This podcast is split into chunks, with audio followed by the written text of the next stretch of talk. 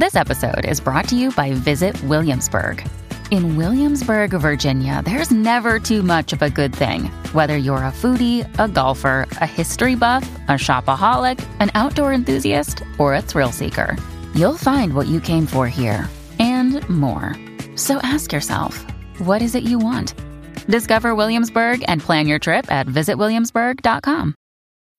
When you need mealtime inspiration, it's worth shopping Kroger, where you'll find over 30,000 mouthwatering choices that excite your inner foodie. And no matter what tasty choice you make, you'll enjoy our everyday low prices, plus extra ways to save, like digital coupons worth over $600 each week. You can also save up to $1 off per gallon at the pump with fuel points. More savings and more inspiring flavors make shopping Kroger worth it every time. Kroger, fresh for everyone. Fuel restrictions apply.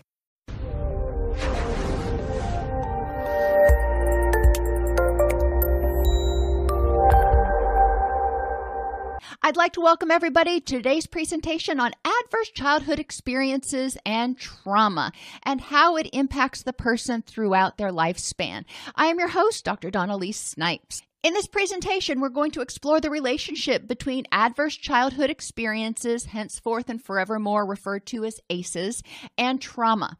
We'll identify identify the impact of ACEs and traumatic injury on mental, physical, and interpersonal health in adults. So, we're looking at the lifespan perspective and explore risk factors for ACEs and subsequent prevention and intervention measure. And I am going to challenge you to think when we get down to prevention and intervention and even the risk factors, think about ways that you can modify your uh, current work environment, or you can work with agencies within your community in order to make services more available to help create more preventative factors and buffer against those risk factors. So, adverse childhood experiences or ACEs are stressful or traumatic events that children experience before age 18 years. Now, why before age 18 years? Well, that is the age of majority.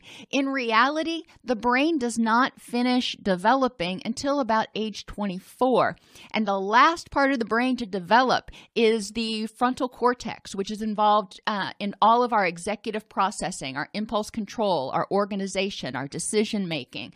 You know, so there's a lot of stuff that isn't formally um, matured until even after the age of 18. But we know that when the brain is developing, it's kind of like pottery that has not been yet been put into the kiln.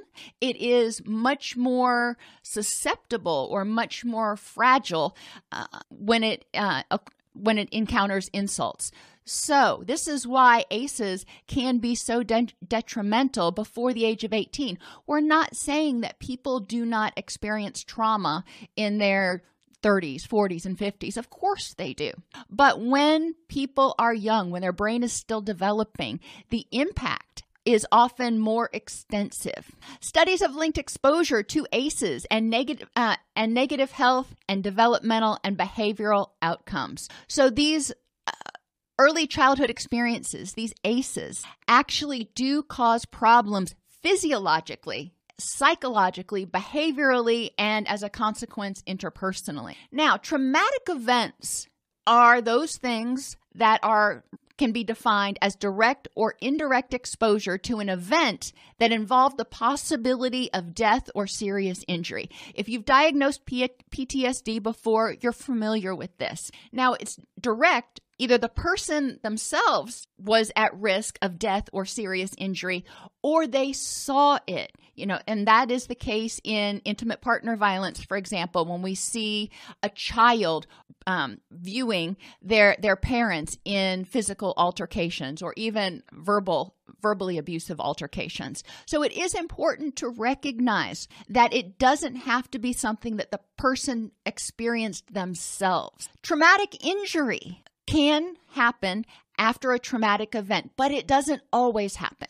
Now, in children, a lot of times it does, but it is important to recognize that there are people who've experienced ACEs, even multiple ACEs, who have had a sufficient support system and sufficient resources and mitigating factors that it didn't end up causing traumatic injury. Now, at this point, they are in the minority. The majority of people who experience multiple ACEs end up having uh, some level of physiological and psychological injury as a result. 61% of adults surveyed across 25 states reported that they had experienced at least one type of ACE, and nearly one in six reported that they had experienced four or more types of ACEs. And we're going to talk about what those ACEs are, but just kind of let that sink in for a minute. 61% of adults um, had experienced at least one,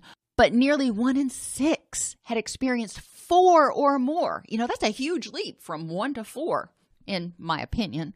Over 50% of adolescents have been exposed to ACEs, which can have detrimental effects on learning and behavior and is associated with increased suicidal ideation. We want to be aware of this. So when we're uh, screening adolescents, when we're interacting with adolescents, it's important to be aware of um, and, and to kind of try to figure out if they've been exposed to ACEs. 68.1% of people who reported homelessness in childhood also reported experiencing four or more ACEs. Now, it's important to remember that homelessness is not just someone who is living in their car or living under a bridge. Homelessness is actually defined as someone who doesn't have a permanent shelter. So it can be a family who has lost their home and now they're living with family or friends, but that is not a permanent setting. That is not their home. They're they're residing with friends and family until they can get back on their feet. That still meets the definition of homelessness. Only 16.3% of people who were never homeless in childhood reported experiencing four or more ACEs. So we know that homelessness even homelessness that where the person still has some degree of shelter uh, significantly increases the likelihood of ACEs, which totally makes sense. ACEs have a different impact on the brain based upon the age of exposure, individual factors, and microsystem protective factor. What that means, well, the strongest impacts are found for younger children ages 2 to 5.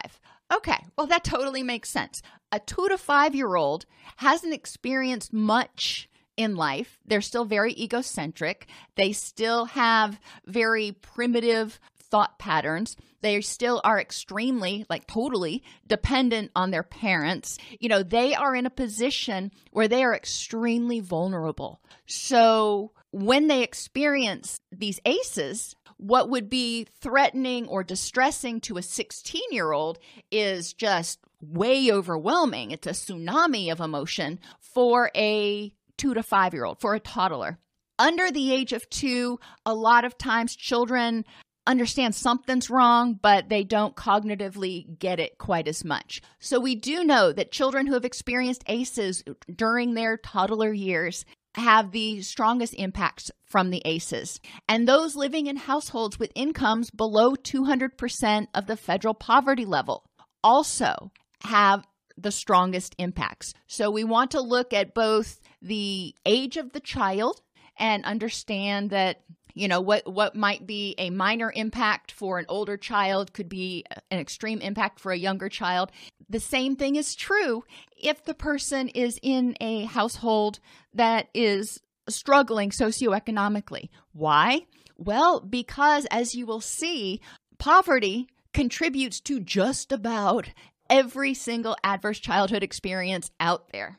ACEs contribute to disturbances in cognitive and affective processing, including heightened attention toward threatening stimuli. So we have a child who becomes hypervigilant. When they are, you know, awake, when they're hypervigilant, they are scanning they are aware, they have heightened attention toward threatening stimuli, which leaves precious little time, attention, and energy to notice non threatening stimuli. So, what do you think their perception of the world is? You know, that is a terrifying kind of place to be. They have an increased experience of loneliness. Well, a lot of times when they experience ACEs, they have a hard time trusting others. It impacts their self esteem because it disrupts their attachment. Makes sense. They would experience more loneliness. They have increased HPA axis dysregulation. Well, if they're hypervigilant all the time, if they're stressed out all the time, then their HPA axis is going to be upregulated most of the time. I won't say all the time. And that is going to contribute to what we've talked about before with glucocorticoid resistance, with um, HPA axis dysfunction, and emotional dysregulation. So that you know, again, it makes sense. When people have this HPA axis dysregulation, we need to remember that that usually results in emotional dysregulation, which often results in reduced impulse control. When people go from being, you know, okay, kind of white knuckling it, holding it together, to feeling completely out of control, a lot of times their behaviors become very reactive. Again, totally makes sense. So we need to start remembering that behavior is communication. When we are dealing with a child or even an adult, because a lot of times the adults still have these symptoms. They've never learned how to address them. They haven't been, they've never felt safe. You know, they grew up recognizing or believing that the world is a dangerous place, that they are isolated, that they're not good enough, poor attachment. They grow up to be adults. That doesn't just magically fix itself. So, unless they have done a whole lot of self help work or gone to a therapist, a lot of times we are going to be seeing adults with these same symptoms. So, we want to look at their symptoms as information, as communication. People who experience ACEs as children evidence functional alterations in key stress and emotion associated brain regions, particularly the anterior cingulate cortex, the amygdala, and the hippocampus. All right, we know the amygdala. If you've done any research at all on EMDR or trauma, you know the amygdala is involved in threat and fear processing. So there are changes in the amygdala in people who experience ACEs. They've they've done the brain scans. They've shown that people who experience them actually do have changes in volume. The hippocampus. Remember, our hippocampus is so important. It's involved in the HPA axis, the hip, uh, um, and and uh, I'm sorry, hypothalamus is in the HPA axis, but the hippocampus also shrinks, and the hippocampus is also involved in fear processing. Initially, when people are exposed to ACEs, the amygdala volume increases. Makes sense because the fear, think about as the fear grows, the amygdala grows. However, over time, those neurons start to die off because it becomes neurotoxic. The environment, there's too much glutamate in that in that area. It starts killing off neurons. So with persistent distress over the course of years, the amygdala actually shrinks in volume. It doesn't mean that that alters people's um, fear or responsiveness, but we do need to understand that there are changes in, in, in the brain. These brain regions, the hippocampus, the anterior cingulate cortex, and the amygdala, are particularly susceptible to damage from trauma, which triggers the HPA axis, because the HPA axis, remember, dumps um, glutamate, our main excitatory neurotransmitter. And when glutamate is present for too long and in too high of a concentration, it actually starts to kill off neurons. Um, so these areas that have high densities of glucocorticoid receptors, you know, they are the ones that we know usually get flooded with glutamate. And so when these areas do get flooded and they stay flooded, kind of like, you know, when an area floods, you know, a neighborhood floods, eventually you know, the houses start to crumble. And eventually the brain cells um, start to die off and the brain starts to adjust. Interestingly, exposure to specific types of ACEs selectively affect the sensory s- systems which were involved in perceiving the trauma. So they have found, for example, that if a child hears the their their parents fighting, if the child hears something that's traumatic to them, then their auditory processing and their hearing may actually become impacted will be altered um, as opposed to you know other senses. Generally the hearing becomes a little bit more acute because now the the brain is saying okay you know i picked up on that threat by hearing it so i need to make sure that i hear all threats henceforth and forevermore. Mental disorders in individuals with ace exposure tend to have more severe symptomatology increased risk of comorbidity and are less likely to respond to standard treatments. So think about why that might be. If somebody has traumatic experiences when they're a child and they start to uh, have brain changes as a result of glucocorticoid resistance and hypervigilance, HPA axis activation, whatever, you know, it's hard for them to, you know, it's hard enough to grow up and deal with life on life's terms. But then put this albatross around their neck, so to speak, and it makes it even harder. Compound that when they have disrupted attachment, they don't feel safe, they feel lonely, they have poor self esteem. You can see how they may have more severe symptoms. They often, remember, we talked about um, increased HPA axis dysregulation. Because of that extended exposure to distress, we tend to see HPA axis dysregulation and emotional dysregulation, which is often perceived as more severe symptomatology. You see more self injurious behavior, more addictive behavior, more numbing, uh, even more aggressive and violent behavior because the people uh, go from a, a a state of, you know, like I said, kind of holding it together to terrified or enraged. They tend to be less likely to respond to standard treatments because a lot of times our standard treatments are singular in focus. We focus on cognitions, we focus on environments, we focus on self esteem. When we need to recognize that there have been physiological changes in this individual and there have been alterations in their developmental course over time because they were not able to uh, flourish like youth who hadn't been exposed to ACEs. In adults, ACE exposure is associated with a wide range of physical disorders, including obesity, dysregulation of the immune system, autoimmune disorders, abnormal pain perception with and without underlying causes. Stress itself just the the emotion stress or the physiological reaction stress can sensitize nociceptive neurons in the spinal cord which result in comparable changes in pain perception and related behavior. Basically that's saying that when people are under a lot of stress there are actually changes in the perceptiveness of the neurons which make them more um, pain intolerant that the the pain is more palpable, more intense for people. So let's look at, let's think about why these physical disorders may occur.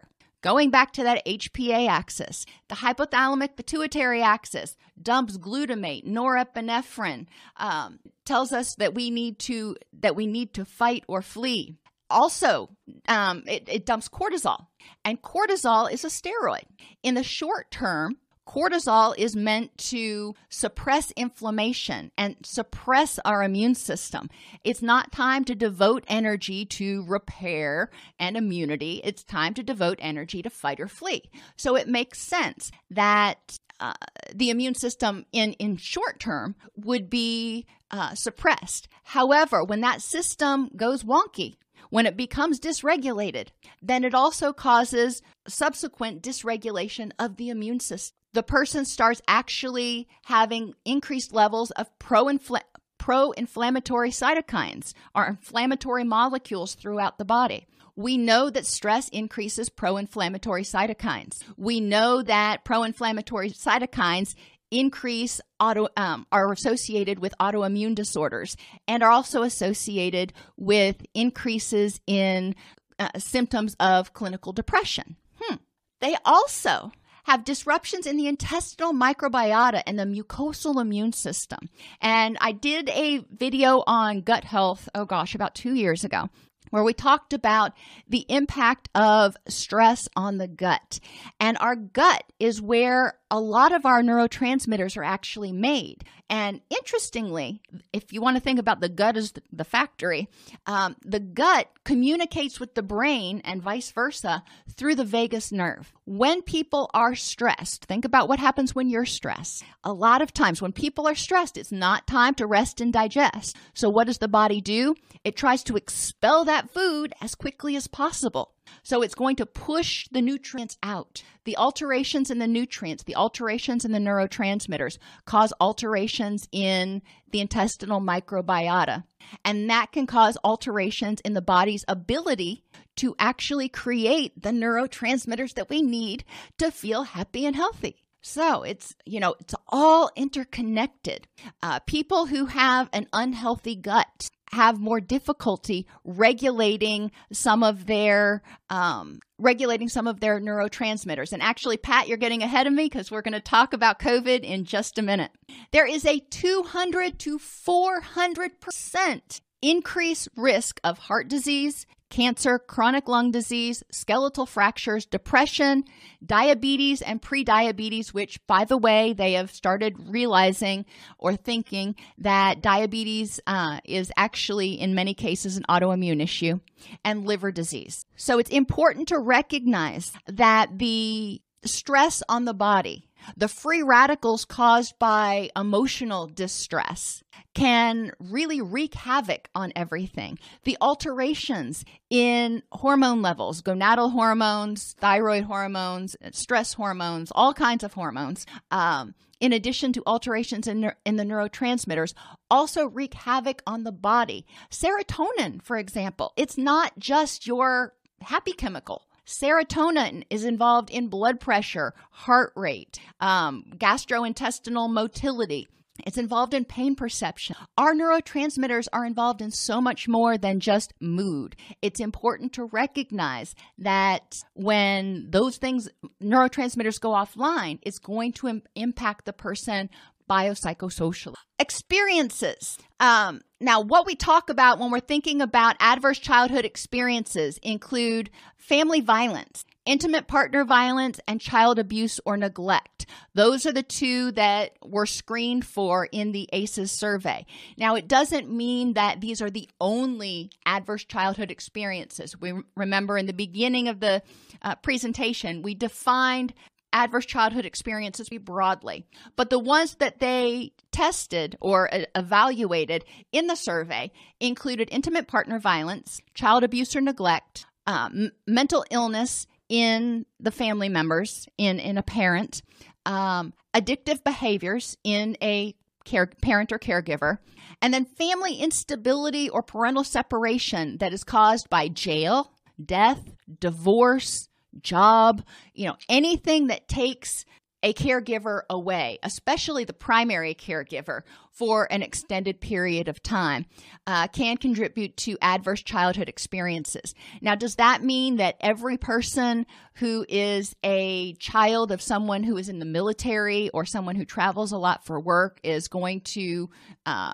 experience this as an adverse childhood experience? No, because those people, while they may not be physically present, there are a lot of ways that, for example, soldiers uh, still communicate with their family, still make sure that they stay in touch, in connection with their loved ones while they're overseas, while they're deployed. Divorce is the same way not every divorce is equal. Some of them are very amicable, and uh, the children have sufficient resources and sufficient supports to buffer against uh, the negative impact of changes that are happening in their life. Now, as Pat pointed out, the rise of ACEs during COVID has been, we're expecting, meteoric. We know unfortunately, just by looking at the records to date, that there have been significant increases in substance misuse. There have been significant increases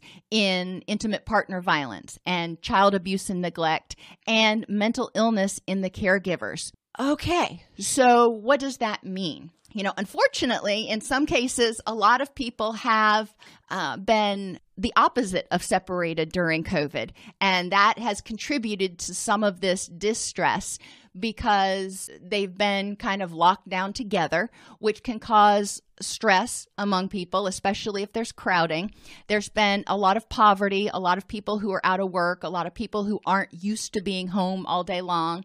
Um, there's been a lot of frustration, and that all those all become risk factors for violence abuse, neglect, anxiety, depression, addiction. So, COVID has been just absolutely awful, in my opinion, on the uh, future of a lot of the people, a lot of the youth of today, because this is the environment that they've grown up in or spent a year. Now you think, well, it's only been eight months. And, you know, by the time we get the vaccine out, maybe it'll be a year, a year and a half.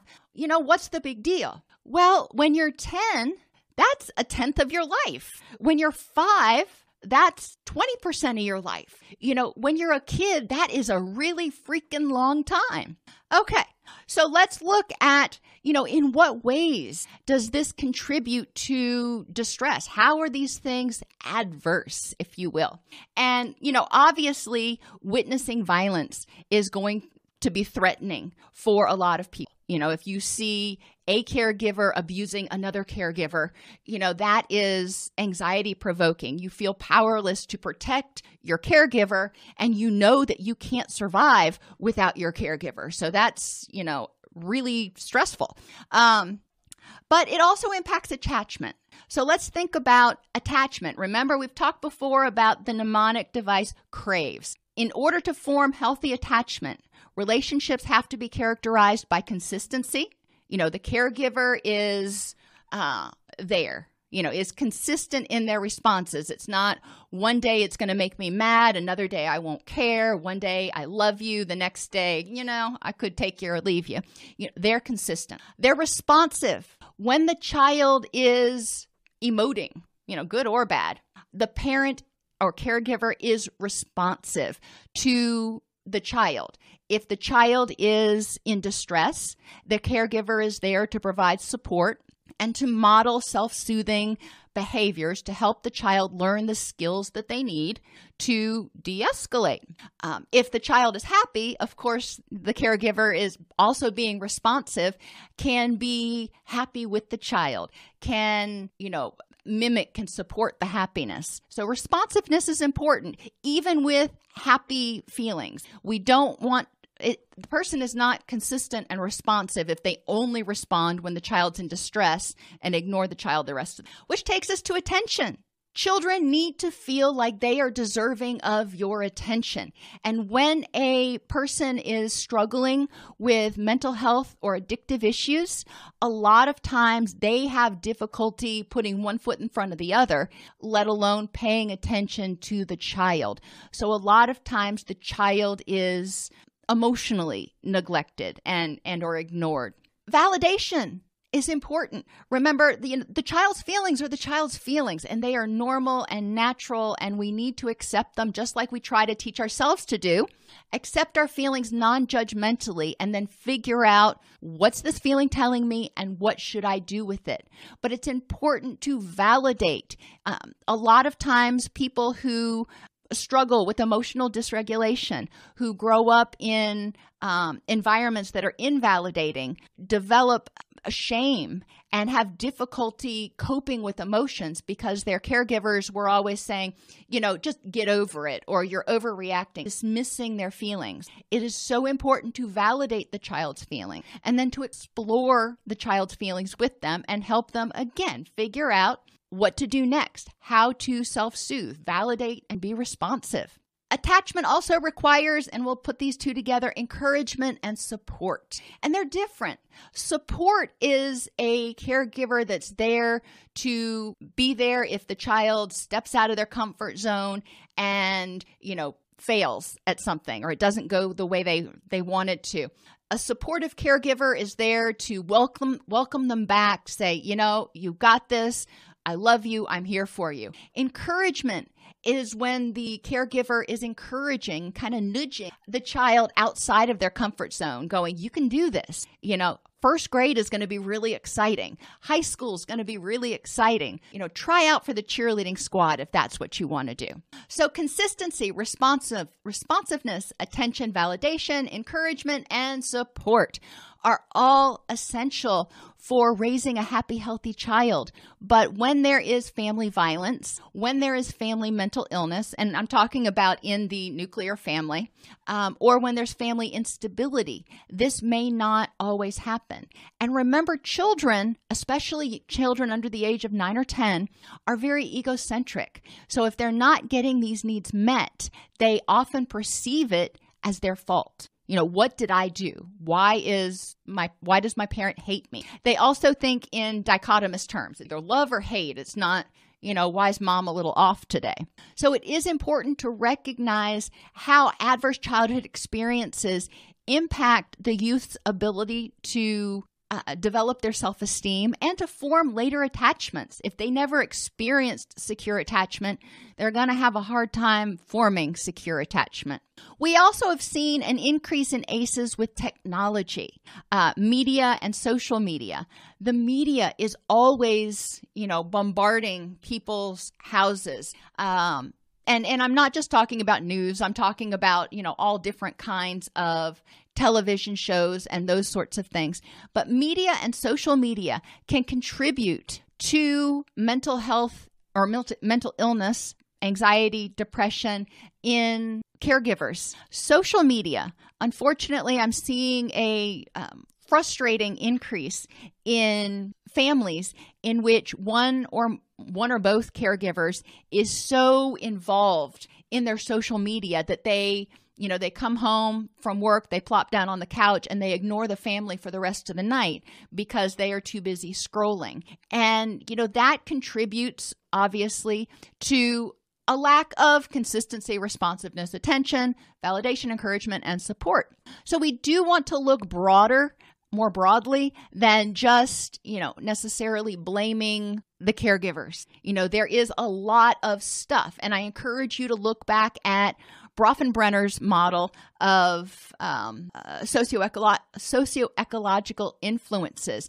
And especially in that microsystem, there are a lot of factors that can contribute to stress that leads to violence, stress that leads to abuse or neglect, mental health or addictive behaviors, and even criminal acts, um, death. And, and I'm not talking about murder. I'm talking about, you know, uh, somebody having a coronary because they're so stressed out and their blood pressure goes through the roof, or their diabetes is uncontrollable because they have um, they're under so much stress right now because stress impacts blood sh- your ability to control your blood sugar. We also want to recognize that unless there is intervention for the majority of people who experience traumatic injury from adverse childhood experiences, they will likely go on to have children and not be able to form those attachments. They will likely go on to have children, um, you know, if they have children, and they will still have mental health issues that they're dealing with. They'll be at high risk for addictive behaviors. Um, there may be family instability. Uh, because they never resolved their own issues, which is going to end up causing ACEs in their children. So it's intergenerational unless we break the cycle. Risk factors in the child, and I'm not blaming the child. You know, don't get me wrong children are do the best that everybody does the best that they can. But we do recognize that there are certain characteristics in children that make them at higher risk for abuse. One of them um, proposed by dr sears and i can't remember his first name right now uh, is, is being a high needs child. And a high needs child generally from the time they start breathing air are intense and demanding they don't just whine they don't cry they wail. Um, and and obviously we want to rule out any physiological causes. My son had um, gastric reflux when he was little and he would wail after he would eat and you know burp him and whatever until we realized that he had GERD. Um, he would obviously have indigestion really bad and he would cry and it wasn't just a cry it was i will every breath he would take in this big breath and just let it out until he was like purple in the face. And then he'd take in another breath and do it again. It was heart wrenching. Uh, so, obviously, we want to make sure that uh, parents uh, who have high risk children are ruling out um, or high needs children are ruling out any physiological causes of the high needness, if you will. Um, but these children tend to come out of the womb intense and demanding. You know, they will cry, you know, and, and, and like I said, it's a wail. It's not just your normal, you know, baby cry. They tend to be inconsistent and unpredictable. What works to soothe them on Monday may not work on Tuesday. Heck, what works on Monday morning may not work on Monday Monday afternoon. So that contributes to the parent having difficulty consoling the child and we know that a crying baby can, you know, be very frustrating and stressful after a while. And the more stressed parents get, the baby picks up on it, the more stressed baby gets, so increases their crying. It's just this negative cycle. Um, but it also contributes a lot of times to a sense of parental helplessness and hopelessness if they can't figure out how to soothe their child. And that often leads to distancing from the child. It's like, okay, I can't attach, I, I, I can't do it. I don't know what to do, which takes us back to disrupted attachment. High needs children also tend to be extremely sensitive. Small noises will startle them. And it's not just a, you know, startle like this. When they're startled, they are freaked out. They go from zero to 200. They emotionally dysregulate, if you want to think about it that way. But they also tend to be very sensitive to minute changes in temperature, lighting, sound, you know, not all of those things, but some of those things. And they are often unable to self soothe. Now, it's important to recognize that a high, there are high needs children who are neurotypical, okay? But there are there are also high needs children who are neuroatypical. Children with disabilities are at a higher risk for, again, experiencing adverse childhood experiences. So let's just talk, before we go there, let's think about this high needs child. Thinking about how a highly demanding, inconsolable child that, you know, we have difficulty helping them, we have difficulty bonding with them. How might that contribute to violence between partners? You know, we see probably one parent getting frustrated with the other parent. You know, there's a lot of frustration and it can cause, you know, difficulty among the caregivers. How can it can contribute to child abuse or neglect? Well, we talked about that. You know, it can contribute to unfortunately shaken baby syndrome. It can contribute to just putting Junior in their crib and saying, "Let them cry it out." Um, and when when junior actually has a problem when junior doesn't know how to self-soothe. So there are a lot of issues that may happen in there. It can contribute to depression and hopelessness in caregivers. And it can contribute to addictive behaviors in caregivers who may feel like the only way that they can cope with this child is by self-soothing themselves with substances of some sort. Um, so there can be a lot of issues among the caregivers as a result of a high needs child. And so it's really important that parents who have high needs children have a lot of support in dealing with the unique needs of that child. So let's go down to children with disabilities. Unfortunately, children with disabilities, children who are not born, quote, perfect, may, um, may be at higher risk of abuse and neglect because the parents are angry. And that is just heart wrenching to think that that could be. But unfortunately, the research plays it out that way. Autism spectrum disorders are unique uh, because children with ASDs a lot of times are not diagnosed when they are infants, when they are really young, you know, they're older before they're diagnosed, at least, you know, a lot of times toddler age or older.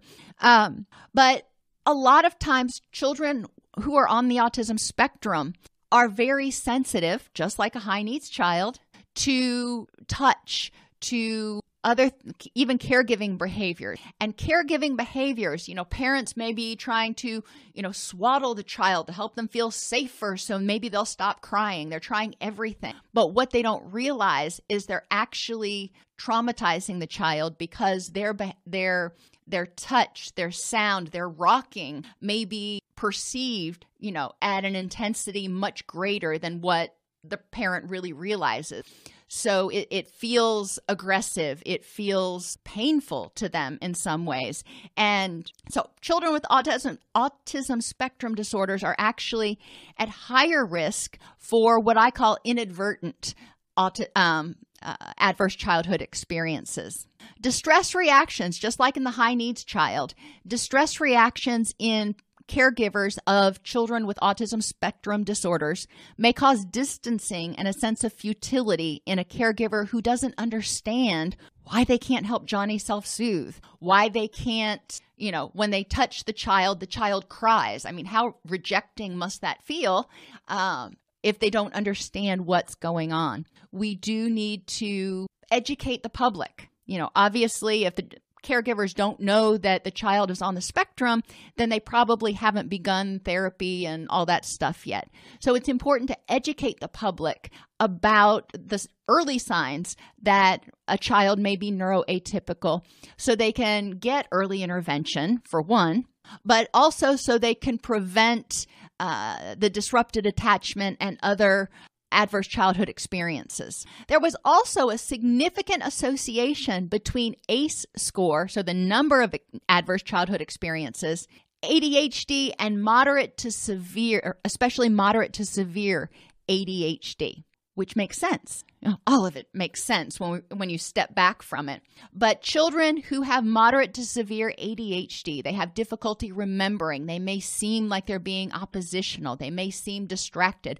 That can be very frustrating for a parent who again doesn't understand that it's not willful behavior it is neurological behavior and and so early intervention early identification of adhd behaviors is really important to protect uh, and, and buffer against the development of adverse childhood experience. Risk factors for caregivers to perpetrate ACEs. So, this is what we're looking at in, in caregivers who may become perpetrators. Um, and I don't like the word perpetrators, but I couldn't think of another one affectively. And these characteristics contribute to um, all of the adverse childhood experiences that we listed above family instability, interpersonal violence, addiction, and mood disorders, low self esteem. All right, so we need to do some outreach, psychoeducation. We need to do what we can to help people figure out uh, how to increase their self esteem, why their self esteem is low, and how to increase it. People with low self esteem t- tend to be at higher risk for depression, anxiety, fear of abandonment, and even some personality disorders. Parental uh, low academic achievement and low verbal IQ. Well, you know, that makes it harder to get a job that's actually going to pay the bills. So, people who have low academic achievement and low verbal IQ often have difficulty getting, uh, or, or, or, often are in uh, a poor socioeconomic condition. Low verbal IQ also may contribute, um, and this also goes along with low emotional um, uh, intelligence, may contribute to the person being unable or have having difficulty communicating their thoughts, feelings, wants, and needs. So even if they feel they can, they may not be able to actually get it out, which contributes to them feeling frustrated, powerless, under, misunderstood, angry, and resentful. Mood disorders anger, anxiety, and depression um, have all increased under COVID, uh, but they are risk factors for family instability, family violence, and uh, mood and ad- addictive disorders. So, prevention and early intervention services are essential. What can we do? What can we do with um, brief inter, uh, intervention services in doctor's offices, in pediatricians' office? What can pe- the pediatric staff do to screen for mood and addictive disorders in parents?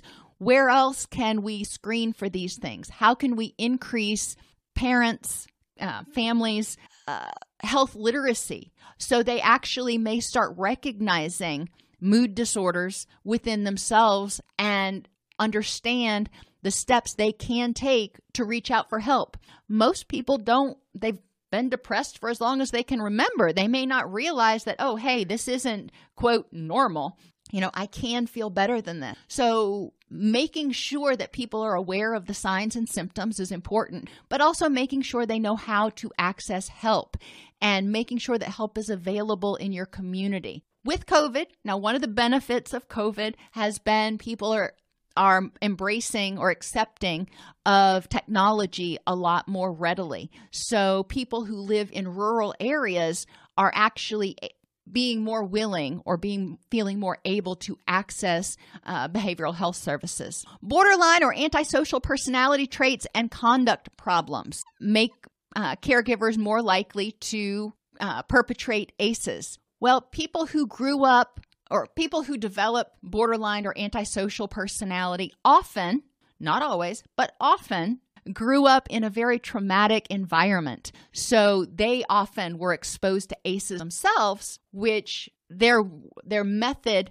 of coping with life, their method of survival was to develop some of these um, personality disordered behaviors. When you look at the symptoms and you put yourself in the place of a five or a six year old and you look at those symptoms and you go, okay, I can see how that behavior might make sense. Um, I can see how, for example, with borderline personality disorder, the ability to what they call turn on a dime, where it's either I love you or I hate you.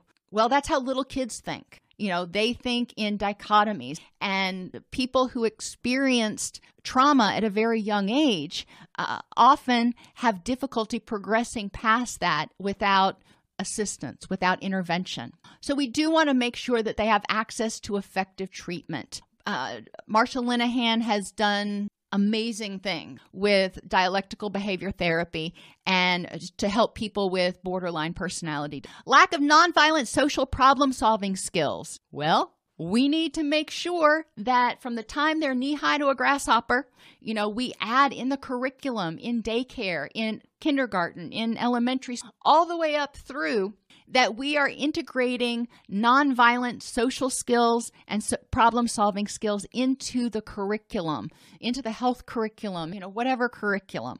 Behaviorally, people who are aggressive or delinquent as youth tend to be more likely to be aggressive um, and be at risk of mood and addictive disorders as adults. People who are heavy alcohol or drug users tend to be more at risk of um, behavioral disinhibition, violence, and mood and addictive disorders. Just because you use heavily doesn't mean you're uh, addicted, but they are more at risk. Behavioral uh, control and impulse, poor behavioral control and impulsiveness goes along with that dysregulation we talked about. A lot of people who have impulsivity and poor behavioral control excuse me have been exposed to trauma as a child and or may also have some other issues going on.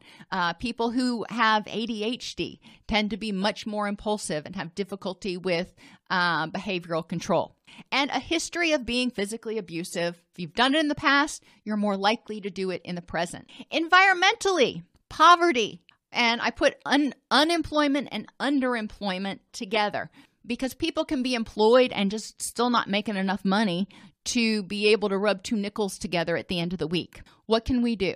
We need in our communities to have programs that teach financial literacy. How can I stretch my dollar as much as I can? What do I need to do so I don't end up under, you know, $40,000 of credit card debt at 20% interest? Literacy, literacy. If a lot of people who uh, struggle with unemployment or underemployment often, um, not often, but may have difficulty with actual literacy. They may have struggled in school. They may have difficulty filling out job applications. So we do need to make sure that people have access to literacy services, job opportunities, and education about job opportunities. A lot of people think of job opportunities the old way, which is you've got to go in and hand in your resume and interview and all that stuff.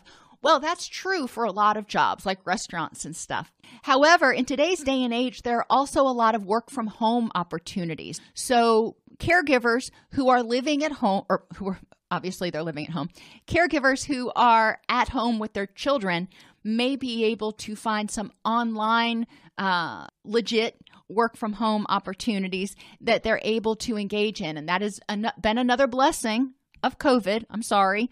But a lot of organizations have figured out that, hey, this work from home thing might actually work for some of our people.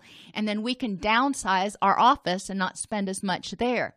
Family friendly work policies are ideal, but, you know, um, let's wor- worry about getting jobs out there first.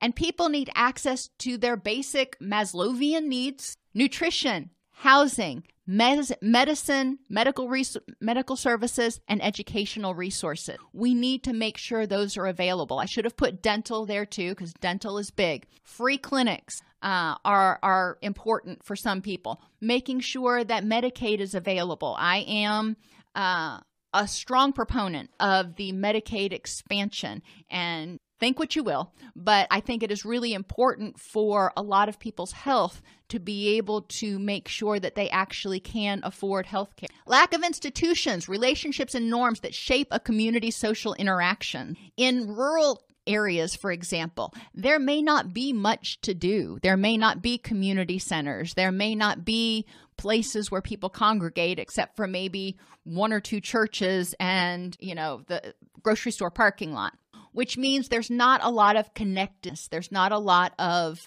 um, interaction and supporting of one another. Lacking access to those basic uh, needs, you know, I, I did talk about, and that has become an issue as well as poverty as a result of COVID, um, because a lot of people are in jeopardy of losing their housing and have had difficulty getting their basics. Poor neighborhood support and cohesion. When we have support, support is a great buffer against stress. If you've got neighborhood support, if you are feeling really stressed out, you may be able to have a neighbor, you know, watch your child for two hours so you can take a bath in peace and regroup. Um, if you don't have uh, support and cohesion where you're helping each other out, then you may feel like you're you're very isolated, and that is it's really hard to live in an isolated state.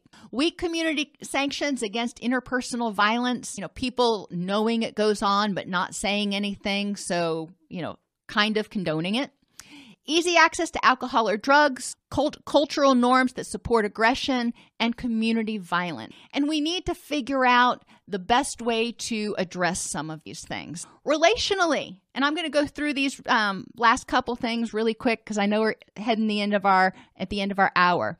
Isolation is a big one. Like I was just saying, it's important that people have social supports that can help buffer them when they're having difficulty dealing with life on life's terms.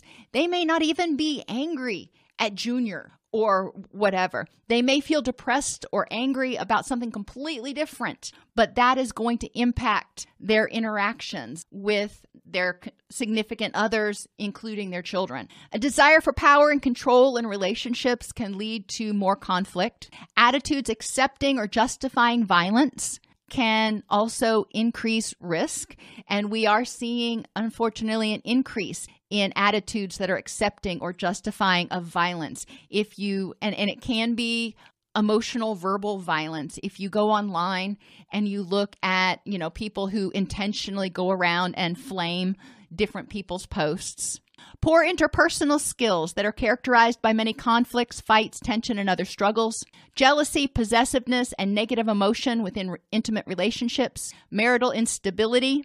Unhealthy family relationships and interactions. Witnessing interpersonal violence as a child. History of experiencing poor parenting as a child Poor parenting usually means poor attachment, usually means um, difficulty forming future attachments and difficulty with self soothing because they never learned those skills. Being a victim of physical or psychological abuse, so ACEs, and association with antisocial or aggressive peers. So, what can we do? We need to provide safe, stable, and nurturing relationships to nurture health and mental health. We can do this with trauma informed intergenerational practices in clinical settings, early childhood care, educational settings, and community contexts. We need to make sure that our current systems are adjusted to realize the widespread impact of trauma and the multiple paths of recovery. recognize the signs and symptoms of trauma in clients, but also in their families, staff, and others that they're involved with, because they may not have experienced trauma, but if their caregiver did, then that may impact them and make them more at risk for um, ACEs. These systems need to respond by fully integrating knowledge about trauma into policies, procedures, and practice and seek to actively resist re traumatization. We can do this by making sure that our services provide a sense of safety so the clients know they're respected, a sense of trustworthiness and transparency so clients feel informed, peer support so clients feel connected, collaboration and mutuality in goal setting and program development so clients feel respected, empowerment, voice, and choice in what they do and how they do it so they feel respected and informed, and a reflection or a, a, representation of cultural, historical, and gender issues. Mindfulness based mind body approaches have been shown to reduce presenting symptoms by over 30%. Remember that mindfulness is the purposeful, moment by moment presence and self awareness of one's breathing, body sensations, emotions, and or thoughts in a non-judgmental manner and it can be incorporated into um, approaches like biofeedback yoga tai chi hypnosis, and meditation. We also can seek to improve the parent child relationship, which they've found to be a great buffer against traumatic injury. When we help parents, uh, parents and children share ideas and discuss things that matter, we help the parent. Uh, recognize the importance of meeting most or all of the child's friends and participating in the child's events. We provide the parent with tools to manage stress and aggravation with parenting and tools and skills to help them cope well with parenting and to improve their own mental health. More than 60% of people have experienced adverse childhood experiences. It's believed that the rate of exposure to ACEs has increased significantly during COVID. Not everyone who experiences ACEs will develop traumatic injury, but many will. Injuries related to ACE trauma include borderline and antisocial personality disorder because they did experience significant trauma, and those behaviors are often uh, how they sought to survive. Mood disorders, PTSD, addictions, autoimmune issues, heart disease, cancer, lung disease, liver disease, increased difficulty in interpersonal relationships due to any or all of the above issues, and an increased risk of becoming a perpetrator of ACEs. Are there any questions? I know I went off off track a couple of times because I really do think this is a um, exciting topic or a important topic for us to know about. And the research, actually, the, all the research that I cited and the PDF in your uh, classroom, the hyperlinks in the PDF will take you to the studies. A lot of the research that I cited, most of it, um, has actually come in the in the past three to five years.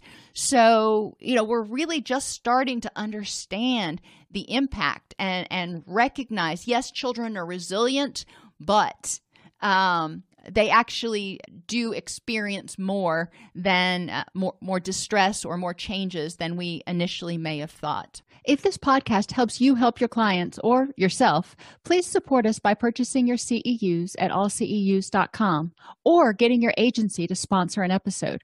A direct link to the on-demand CEUs for this podcast is at allceus.com slash podcast CEUs.